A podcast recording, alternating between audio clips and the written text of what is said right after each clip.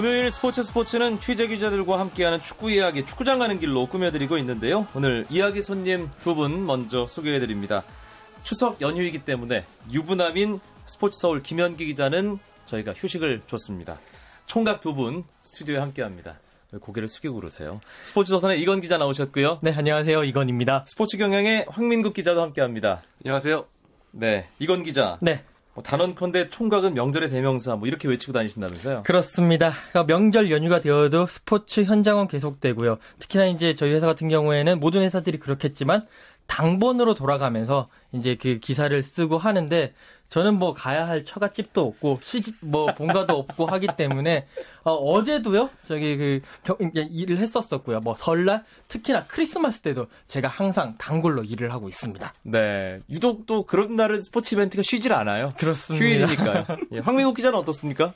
좀 다를 거 없습니다. 어차피 뭐 저희 회사에도 제가 뭐 유일한 총각이다 보니까 좀 이런 일은 많이 하는 편인데요. 예. 감독들이 그런 얘기 하더라고요. 언제 쉬었냐고. 예, 빨리 결혼해야겠다는 생각 명절이면 하겠어요. 그렇습니다. 근데 뭐 제가 뭐 혼자 할 수 있는 것도 아니고요. 빨리 좋은 인연이 나타나길 기도하겠습니다. 스포츠 스포츠를 듣고 계신 여자 청취자 여러분들, 20대 후반에서 30대 초반에 아, 여자 청취자분들 이 두 기자에게 관심 있으시면 아, 저희 청취자 참여 게시판에 어, 의사를 표시해 주시기 바랍니다. 제가 그, 뭐, 중매쟁이가 돼서 한번 연결을 시켜드리도록 하겠습니다. 아, 일단 아, 길도 많이 막힌다고 하고요. 또 차 속에서 지루해하시는 분들을 위해서 저희가 오늘 축구 이야기를 재미나게 해드려야 됩니다. 추석이 보통 9월에서 10월 넘어가는 이 즈음에 있습니다. 봄에 시작한 스포츠들 어, 야구와 더불어 축구도 이맘때쯤 되면 시즌 막판으로 접어들면서 이런저런 결과물들이 나오잖아요. 축구만 해도 FA컵 또 아시아 축구연맹 챔피언스리그가 우승 주인공을 향해서 차근차근 나아가고 있죠. 이건 기자? 네, 그렇습니다. 어, 아시아 챔피언스리그 같은 경우는 2월 말부터 시작을 하고요. 또 뭐 K리그도 3월 초부터 시작을 하는데 어, 또 FA컵 같은 경우도 같은 곳이고 지금 FA컵 같은 경우는 4강에서 이제 전북 그다음에 4강에서 이제 가려졌죠 결승 진출팀이 전북과 포항이 승리를 하면서 어 이제 단판 승부가 다음 달에 남아 있고요. 아시아 챔피언스 리그 같은 경우에도 이제 4강이 가려졌습니다. 네. 어, 우리나라에서는요 K리그에서는 FC 서울이 올라갔고요. 뭐 광저우, 가시와 그다음에 이란의 에스테그랄이 올라가 있는 상황입니다. 먼저 FA컵 얘기부터 해보죠. 저희가 이 시간에도 FA컵 과연 어느 팀들이 유리할 것이다 이런 얘기를 어, 나눴던 기억이 있는데 이건 기자가 정리를 해준 대로 포항과 전북이 결승에서 만나게 됐습니다. 황민국 기자가 준결승전 정리를 좀 해보죠. 뭐두팀 모두 이제 네 팀 모두 다 각종 강렬한 대결이 있었는데요. 제일 좀 큰 차이가 벌어진 경기는 제주와 포항 경기가 아닌가 싶습니다. 두 골 차났죠. 예, 그 경기에서 사실 제주는 아시아 챔피언스 나갈 수 있는 방법이 FA컵 우승밖에 없다. 여기에 모든 것을 걸었다면서 그전 그 두 경기를 이제 포항 상대는 방법을 찾아보는 기회를 삼았거든요. 네. 똑같은 경기 운영을 찾아보면서 풀어갔는데 그럼에도 불구하고 큰 점수를 지고 말았습니다. 제주로서는 지금 하위 스플릿으로 떨어져 있기 때문에 상위 스플릿에서 뭐 한 3위 자리 노려보는 것도 완전히 불가능한 상태예요. 예, 이미 가능성이 자, 없어졌기 때문에 어떻게 보면 이제 올해 목표가 끝났다 이렇게 말도 과언이 아니겠죠. 아, FA컵 준결승전마저도 포항에게 지면서 그날 빗속에서 제주가 일단 선제골 넣으면서 경기 출발은 좋았는데 말이죠. 예, 분위기는 좋았습니다만 포항이 참 대단한 게 예, 아주 강한 전력은 아닌데 고비마다 필요할 때 꼭 골어준 선수가 있습니다. 박성호 선수가 특히 그런 케이스라고 볼 수 있는데요. 그 지난 작년에 에페코 결승전에서도 이제 결승골을 넣어줬는데 이번 대회에서 계속 좋은 활약을 펼치고 있습니다. 네, 박성호, 노병준, 고미열 뭐 이런 선수들이 네. 돌아가면서 네. 득점을 기록하기 때문에 포항은 참 보면 볼수록 신기하다 그런 생각 들고요. 어, 이 바로 다음 날 있었던 경기였습니다. 부산과 전북의 또 다른 준결승전. 이 경기도 부산의 윤석열 감독이 워낙 이 단기전에 승부사 아니겠어요? 그래서 그렇죠. 부산이 유리하다 이렇게 점치는 전문가들이 꽤 있었던 것 같은데 네. 역시 윤석열 감독 잡는 건 최강의 감독이다. 그렇습니다. 예, 이런 생각이 드네요. 아, 그 이제 부산 아시아드 이제 경기장에서 열렸던 경기였는데요. 어, 저는 이 경기를 보면서 전북의 힘, 그러니까 닭공의 힘, 닥치고 공격이라는 그런 공격의 힘을 느낄 수가 있었습니다. 어, 경기 상황 좀 살펴보자면 전반 10분에 정혁 선수가 골을 이제 전북의 정혁 선수가 선제골을 넣었습니다. 그런데 부산도 전반 25분에 이정호 선수가 이제 그 코너킥 세트피스 상황에서 골을 넣으면서 따라갔었는데 확실히 후반 들면서 전북이 계속 몰아쳤고 이규로 선수가 후반 12분 그 다음에 막판에 이제 경기 끝나기 직전에 레오나르드 선수가 골을 넣으면서 3대 1로 승리하는 그런 결과가 나왔습니다. 네. 그러고 보니까 FA컵 준결승전 제주와 포항의 경기도 4대 2 포항 승리. 그리고 부산과 전북의 경기도 3대1 전북 승리. 두 골차가 나왔습니다. 어, 두 경기 재밌는 뒷얘기 같은 거 나온 거 있나요? 이건 기자? 어, 제가 포항 얘기를 살짝 들었었는데요. 뭐 경기를 하기 전에 이제 포항의 황진성 선수가 지금 이제 다친 상황이거든요. 근데 이 선수가 24일에 수술을 받는답니다. 그래서 경기를 하기 전에 선수들에게 내가 이제 수술을 받고 11월 달에, 그러니까 10월 말에서 11월 달에 돌아올 거니까 그때까지만 잘 버텨달라. 아. 내가 힘을 꼭 가지고 오겠다. 근데 어차피 FA컵 결승전을 못 나가거든요. 그 이제 그 재활 기간 때문에. 그렇죠. 황지성 선수가 지난해에도 FA컵 결승전 때 경고 누적으로 못 나왔습니다. 근데 아, 이번에도 못 나오고. 묘하네요. 네. 그런 뭐 아픔이 있긴 하지만 그래도 이번에 제발 나를 기다려 달라 라고 신신 당부를 했다고 하더라고요. 네. 그런데 포항 다른 팀 같으면 정말 황진성이면은 공격형 미드필더로서 팀에 없어서는 안 될 첫 번째로 꼽히는 선수잖아요. 그렇죠. 근데 포항 올 시즌에 팀 운영하는 거 보면 황진성 선수가 없어도 그렇게 크게 걱정이 안 된다고 해야 될까요? 네, 이번 경기 같은 경우에도 FA컵 같은 경우에는 황진성 선수 자리에 김승대 선수라고 신인 선수가 짠 하고 나타나가지고 그 공백을 메워주고 뭐 그게 안 되면 신지 지금은 뭐 중동으로 갔습니다만 신진호 선수 뭐 김태수 선수도 간혹 메워주고 뭐 그런 선수들이 한 번씩 한 번씩 나오면서 상당히 어 팀이 처지려고 할 때 올라가는 그런 모습을 좀 보여주고 있더라고요. 네. FA컵 준결승전 결과 결승 최고의 매치업이 이루어졌다. 그런 얘기가 나오고 있어요. 황민국 기자. 아, 두 팀 모두 누가 우승해도 이상하지 않습니다. 네. 일단 두 팀 같은 경우 FA컵에서 각기 세 번씩 우승했는데요. 이 최다 기록입니다. 공동 최다 기록인데 이번에 우승한 팀이 진정한 최고다. 어떤 어떻게 보면 이런 결과를 낼 수 있는 중요한 결승전이 될 것 같습니다. 네. 포항이냐 전북이냐 FA컵 결승전 이제 다음 달에 치러지는데 상당히 그 경기 전주 월드컵 경기장에서 경기가 펼쳐지는데요.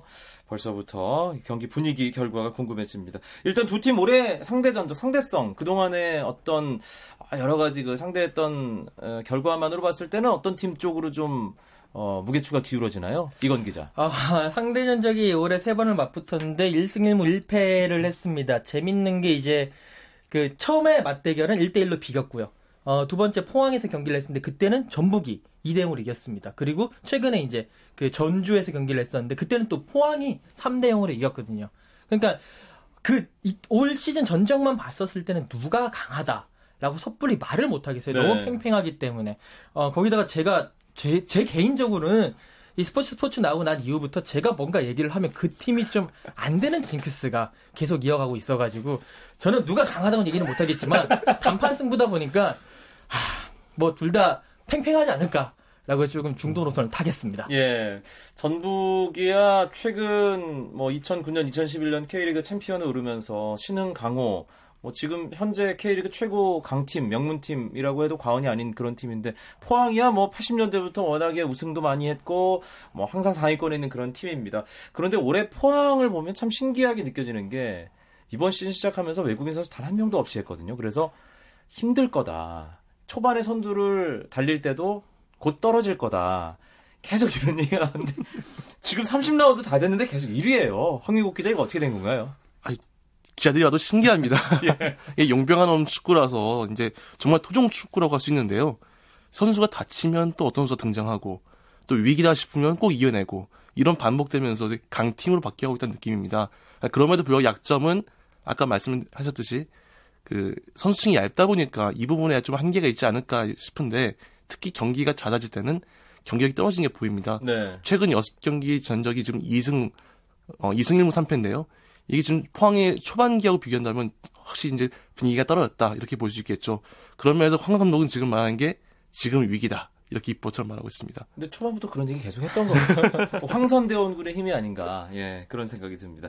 전북, 포항. 지금 리그에서도 뭐 포항이 1위고요. 전북도 뭐 4위긴 합니다만 지금 1위를 노리는 게 충분히 가시권에 있기 때문에 더블에 대한 욕심이 있을 것 같아요. 당연히. 네. 이건 기자. 그렇죠. 어, 뭐 정리를 해드리자면 포항이 52점, 울산이 51점인데 그리고 또 서울이 50점, 전북이 49점이니까 그 차이가 크지는 않습니다.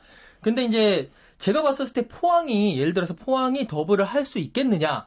저는 그 분수령은 결국 10월 19일에 열리는 FA컵 결승전이라고 봅니다. 우승을 하게 되면요 더 이상 어 그런 그 저기 목표 의식이 상당히 떨어지기 때문에 네. 선수들을 이렇게 채찍질할 수가 없고요. 또 우승을 못 하게 되면 그때부터 다시 시작해야 된다는 그런 부담감 때문에 어 좀 뭐 그렇게 있을 수가 있고요. 전북조차도 지금 이제 그룹 A 경기이기 때문에 승패가 승점 3점이 아니라 6점 경기거든요. 그렇기 때문에 살얼음판을 걷는 심정으로 치열한 경쟁을 치러야 될 겁니다. 네, 이제 AFC 챔피언스 리그 얘기를 해보겠습니다. FC 서울이 K리그 팀 가운데 유일하게 8강에 올라서 어, 4강전 사우디의 알 아흘리와 치렀습니다. 원정 경기 1대1 비기고 와서 지난 수요일에 홈 경기를 치렀는데 와 끝까지 손에 땀을 쥐게 하는 경기였어요. 황민국 기자 현장에서 경기 함께 하셨죠. 예, 좀 지켜보고 있었는데 사실 편한 마음으로 보고 있었습니다. 이 경기 0대0 비겨도 서울이 올라간다. 이런 생각이었는데 아, 역시 서울 강했습니다. 후반 44분. 데얀 선수가 정말 결정적인 골을 넣어서 승리를 이끌어냈죠. 네. 그 경기 보고 나서 느낀 게 아, 서울이 올해는 정말 강하다. 그리고 음. 아시아 챔피언스 리그를 좀 노리겠구나. 이런 의지가 느껴졌습니다. 서울이 아시아 챔피언스 리그와는 계속 악연이었잖아요. 예. 네, 그렇습니다. 그, 어, 그러니까 2009년, 2011년도에, 그러니까 ACL, 지금의 포맷 아시아 챔피언스 리그로 나갔을 때는 8강까지 올랐는데 4강에 진출을 못했었고요. 뭐, FC 서울은 아니었습니다만, 안양, 전신인 안양, 안양 LG 시절에는 2002년 아시안 클럽 챔피언십에서 준우승을 차지한 적은 있습니다. 그럼 뭐, 우승과도 별로 관계가 없고, 음. 4강도 처음입니다. 네, FC 서울이 이제 4강 1차전 돌아오는 수요일에 홈 경기를 치르고 2차전 원정 경기로 갖게 됐는데 상대가 만만치 않은 팀입니다. 이란의 에스테그랄이죠, 황민국 기자. 예, 이란 최고의 명문입니다. 지옥 바도로 한국 팬들도 잘 알려진 자바드 네코남 같은 선- 그 이란 국가대표 7명이 뛰고 있는 명문인데요. 네. 이 팀이 워낙 전력이 강하다 보니까 이제 서울도 이 팀을 이기려면 충분히 그 아시아 챔피언스를 올인해야 될 거다. 이런 분석이 나올 정도로 강팀이라 할수 있습니다. 네. 일단은 뭐 1차전을 홈 경기로 치르고 2차전을 원정 경기로 치르는 일정이 서울로서는 조금 부담스러울 수 있을 것 같아요. 일단 1차전에서 최대한 좋은 결과를 얻는 게 가장 중요한 포인트가 되겠네요. 이건 기자. 그렇습니다. 9월 25일에 서울 월드컵 경기장에서 하는데 다행인 것은 그 전에 K리그 경기가 서울은 없습니다. 아. 그렇기 때문에 상당히 준비할 수 있는 기간이 되고 그다음에 조금 이제 이동 경로까지 생각을 했었을 때는 차라리 1차전에서 대승을 하고 넘어가는 게 낫다는 거죠. 그러니까 에스테그랄은 이란에서 한국까지 왔다가 다시 넘어가야 되는데 서울은 한 번만 가면 되니까 음. 그런 부분에 있어서는 조금 유리한 점이 있을 수도 아, 있습니다. 에스테그라는 오히려 역시차까지 네. 생각을 해야 된다. 아, 좋은 점을 지적해 주셨어요. 서울로서는 상당히 좀 그렇죠. 득이 되는. 예. 1차전에서 승리를 해야 되겠죠. 알겠습니다. 결과가 가장 중요한 거고요. 국내 축구 이야기를 재미있고 심도 있게 풀어보는 축구장 가는 길 스포츠조선의 이건 기자, 스포츠 경향의 황민국 기자와 함께하고 있습니다.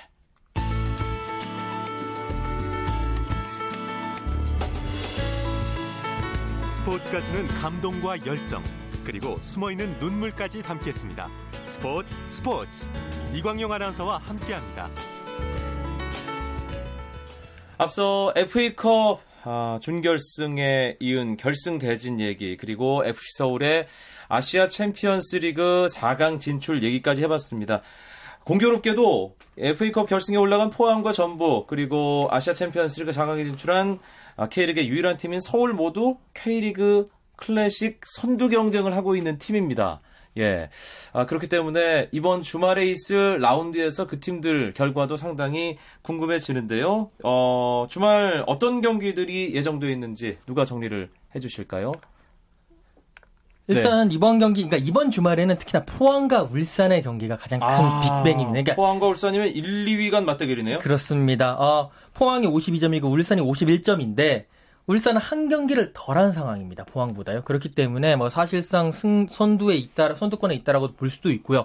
어, 특히나 이번 경기 같은 경우에는 10년 만에 그 포항 종합운동장이 열립니다. 지금 포항 스틸야드가 그 잔디를 교체하는 과정이기 때문에 10년 만에 그런 포항 종합운동장 그런 특히나 또 낮에 열리기 때문에 그런 변수들에 있어서 누가 과연 잘 적응을 하는 것이냐에 따라서 어, 상당히 승부가 갈릴 수 있을 것으로 보입니다. 네. 그리고 FA컵 준결승에서 만났던 부산과 전북이 토요일 4시에 이 리턴 매치를 하네. 장소도 똑같아요. 부산 아시아드 경기장. 예, 이 두 팀 모두 어떻게 보면 자존심 대결이라고 할 수 있겠죠. 그 윤성효 감독이 특징이 있- 있습니다. 한 번 진 팀에 또 지지 않는다. 특히 이번 라운드 1라운드에서 그 딱 진 팀이 세 팀입니다.